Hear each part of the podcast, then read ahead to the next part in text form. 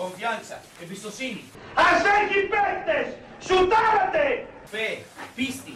Έτσι μένει το κόλ. Pasión. Πάθος. Ένα βαθμό να πάρετε και ένα γκολ. Τι σας ζητάω; Sentimiento. Συνέστημα. Pero inteligencia. Αλλά ξυπνάδα. Θέλει να κάνει παρα, πα- προμενάδα με την μπάλα ο Μαχλάς. Hay que jugar al fútbol. Παίξτε ποδόσφαιρο. Hay que ser hiperagresivo. Πάμε να είμαστε υπερεπιθετικοί. El futuro Το μέλλον lo escribimos nosotros. εμείς θα το γράψουμε. Nosotros mismos. Μόνοι μας το Y esta γράψουμε. es una oportunidad para Είναι escribir η el futuro. ευκαιρία μας να γράψουμε το μέλλον μας. ¿Sí? No renuncia a lo que van Μην ganando. παραιτηθείτε από αυτά που έχουμε κερδίσει. Cada día es esto. Κάθε μέρα το κάνουμε. Y esta es una Και πάλι oportunidad. είναι η ευκαιρία. Sí, jueguen y Παίξτε ganen. και κερδίστε. ¿Ok? Que Dios y David te lo Πάμε, bendiga. Ένα, δύο, τρία. Ένας και ένας δυο μου το κάνατε που πίσω. Σας το λέω. Καλησπέρα σε όλους. Είμαι ο Νίκος Γιαμπορδάκης, ακούτε το podcast του Repress και σήμερα ξεκλειδώνουμε στο τέταρτο αυτό επεισόδιο τα αποδητήρια μιας ε, πολύ δυσάρεστης είδησης, τα αποδητήρια μιας επικαιρότητας η οποία μπορεί να αλλάξει το ποδόσφαιρο όπως το ξέρουμε και αυτή φυσικά έχει να κάνει με την Ευρωπαϊκή Super League, την European Super League.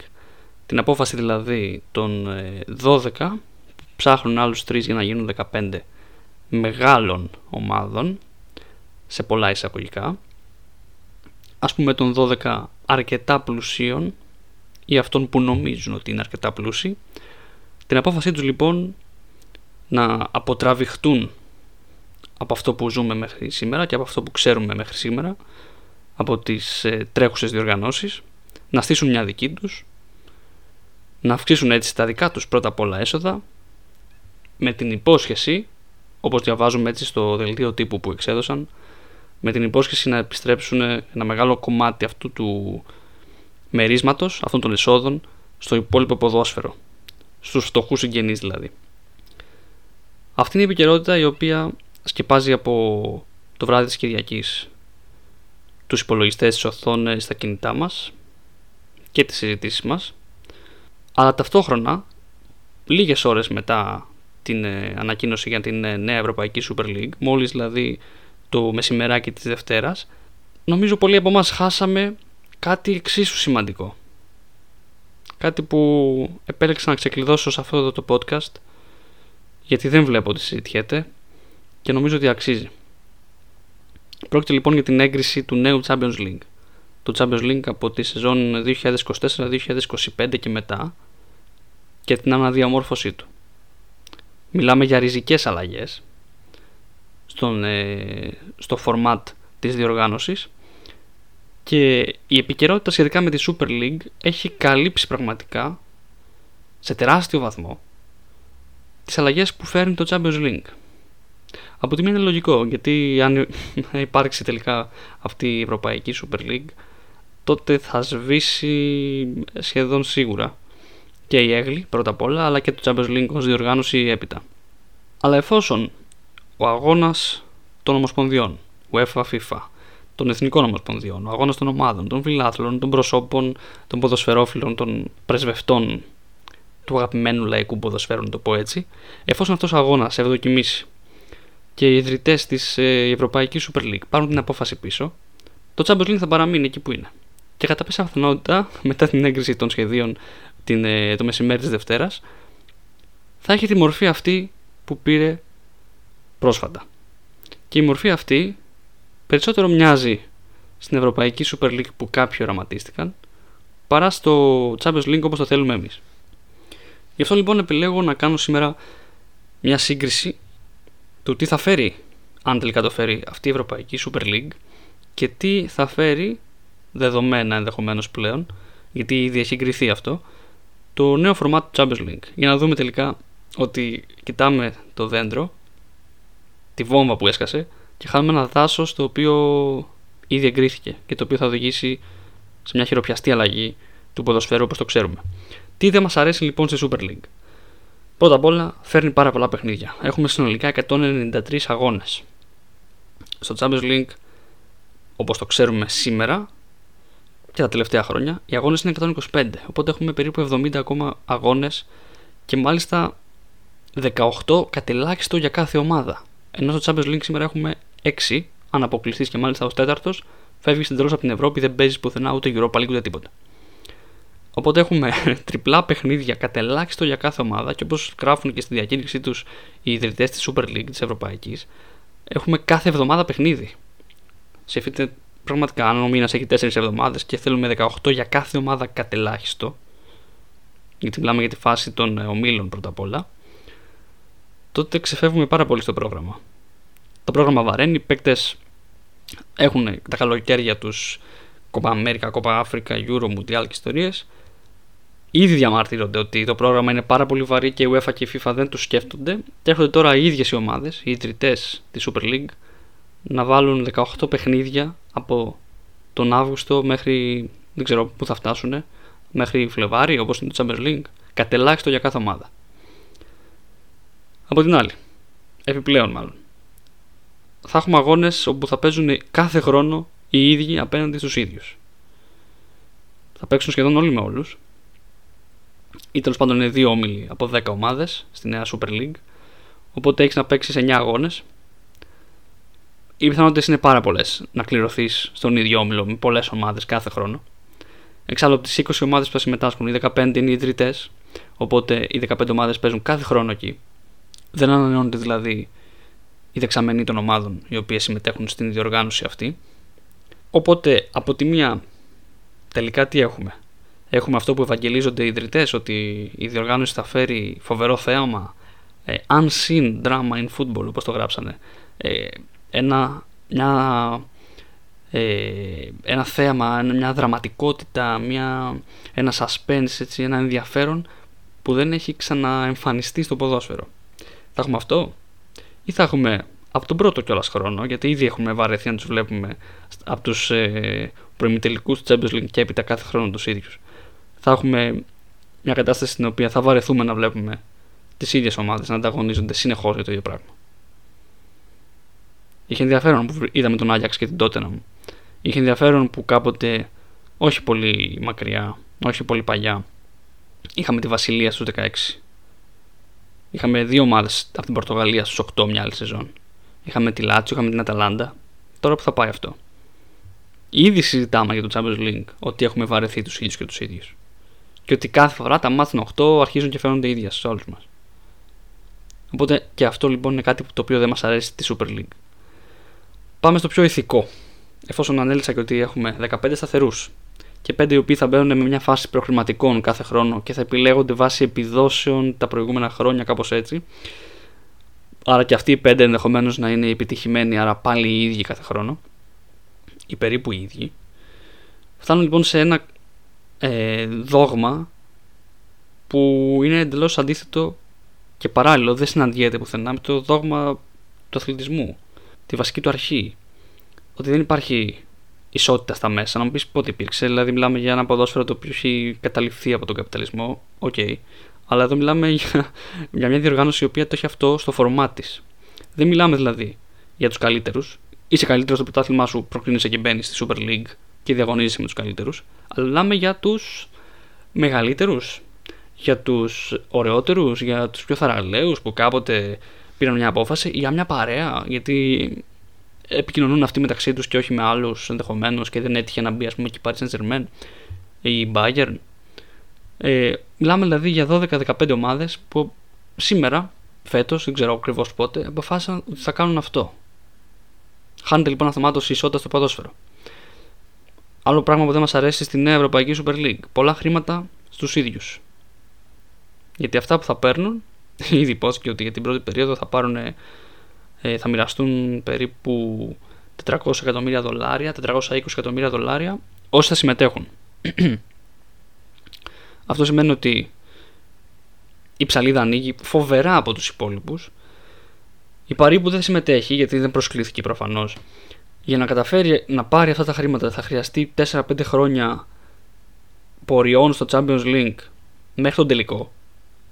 Καταλαβαίνουμε λοιπόν αυτόματα ότι χάνεται εντελώς η επαφή με, την, ε, με τους υπόλοιπους 15 οι οποίοι θα έχουν σταθερό το κασέρι κάθε χρόνο της Super League και το αντιστάθισμα αυτών εδώ, των ιδρυτών, είναι όπως λένε ότι θα επιστρέφουν το ποσό ε, με τα λεγόμενα solidarity payments, θα επιστρέφουν το καλό που κάνουν, να το πω έτσι.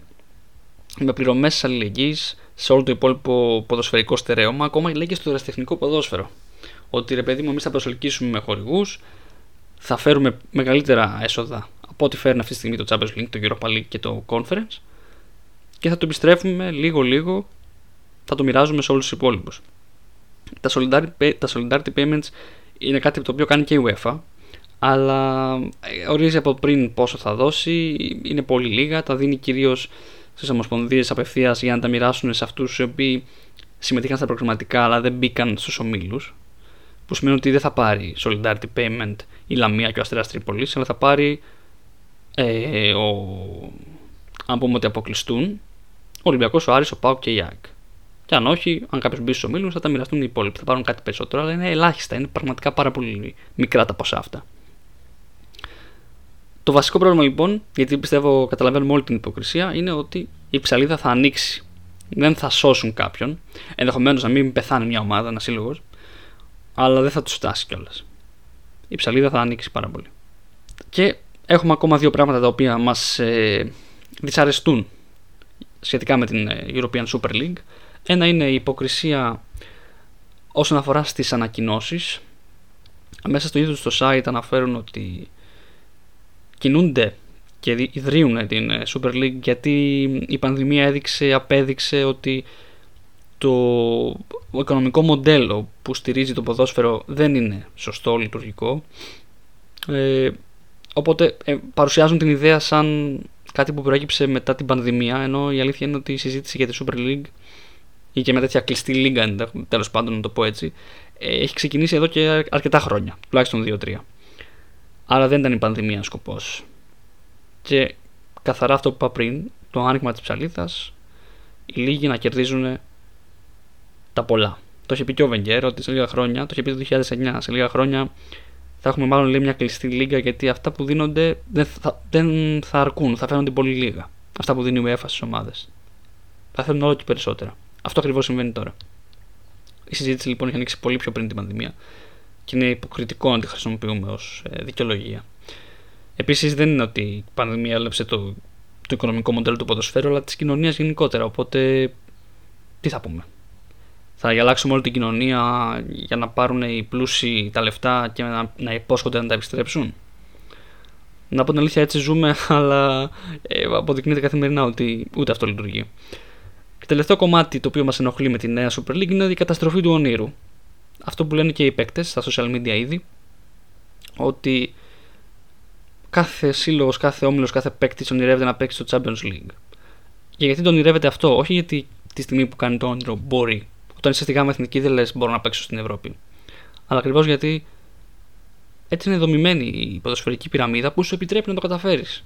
Σου επιτρέπει, άμα, άμα βρεις επενδυτή, άμα βρεις ε, άτομα που σκέφτονται ποδοσφαιρικά, άμα βρεις ικανά άτομα, ικανούς παίκτες, ικανούς προπονητές, σου επιτρέπει να ανέβεις μια κατηγορία, να ανέβεις μια ακόμα, να γίνεις καλύτερος, να λειτουργήσεις και επιχειρηματικά μέσα σε αυτό το πλαίσιο και να βγεις και στην Ευρώπη.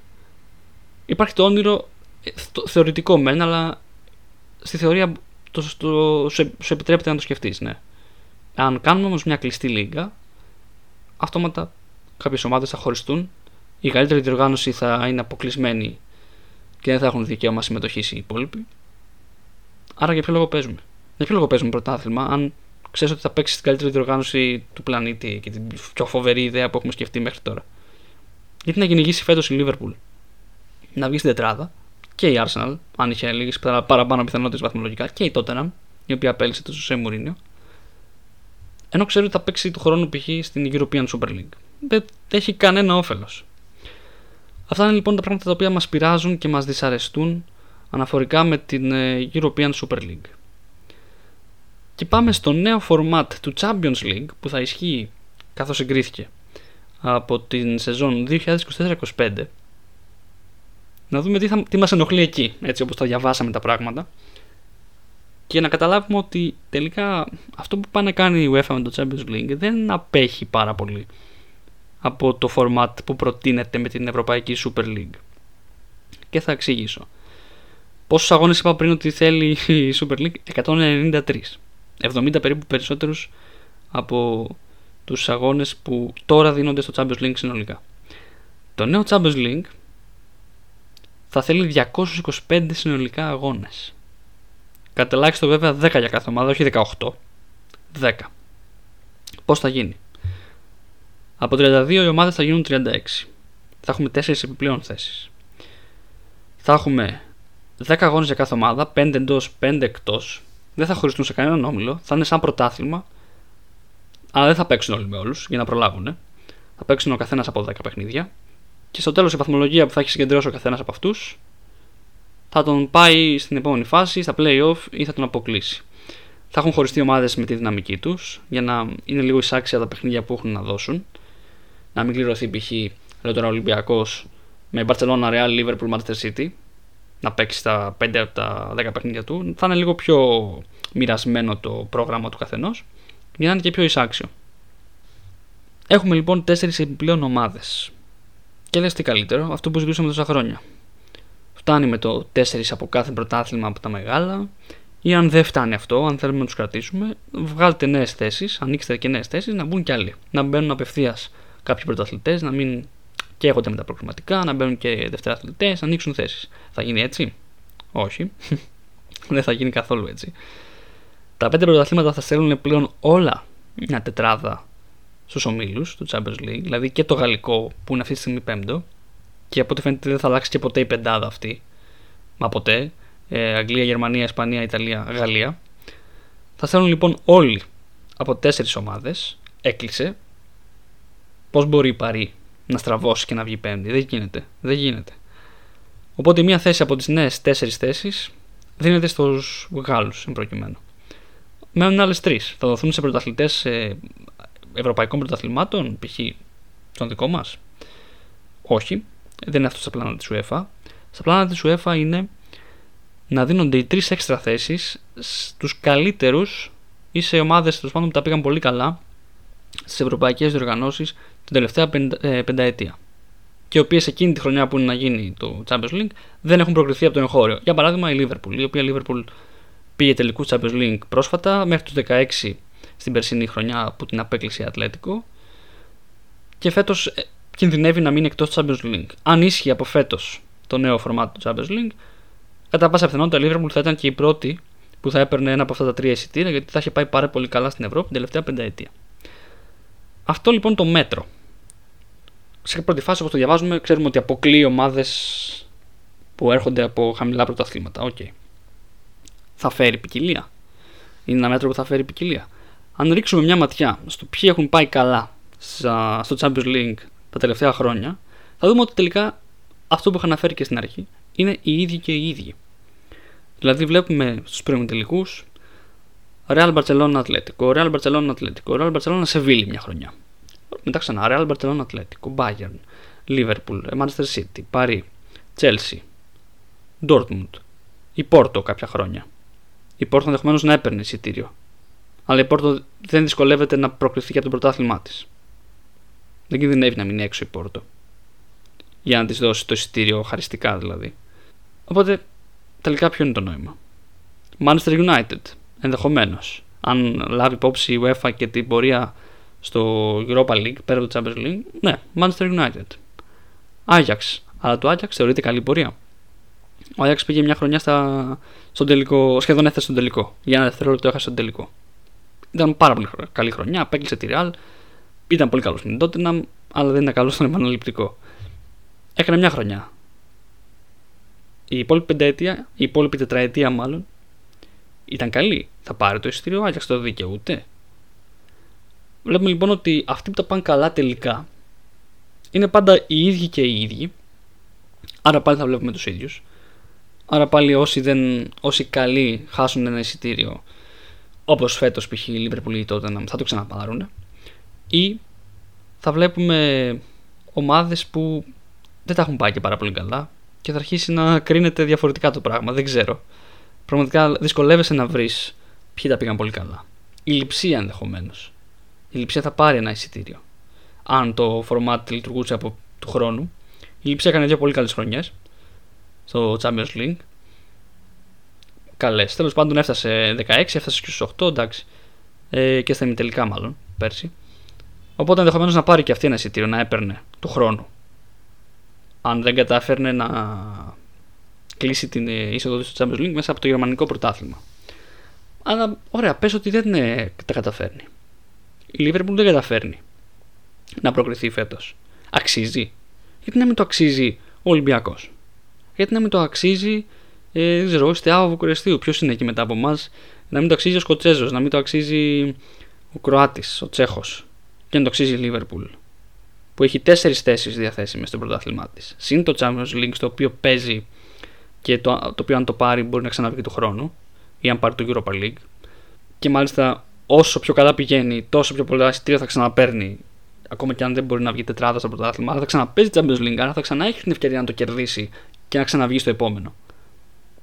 Πόσο πιο πολύ λοιπόν το αξίζει η Liverpool και η Chelsea και όχι άλλες ομάδες, οι οποίες έχουν κάνει πρωταθλητισμό επιτυχημένα στο δικό τους εγχώριο πρωτάθλημα.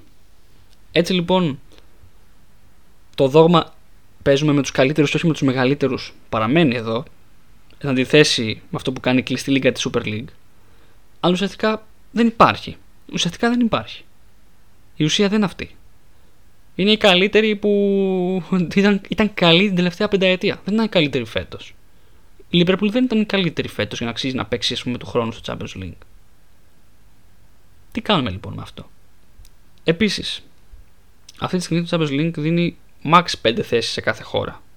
Δηλαδή, αν ε, η Αγγλία βγάζει τετράδα και μια άλλη ομάδα αγγλική που δεν είναι μέσα σε αυτήν την τετράδα αλλά έπαιζε το Champions League, κερδίσει το Champions League ή κερδίσει το Europa League, άρα καταλάβει μια θέση στο Champions League.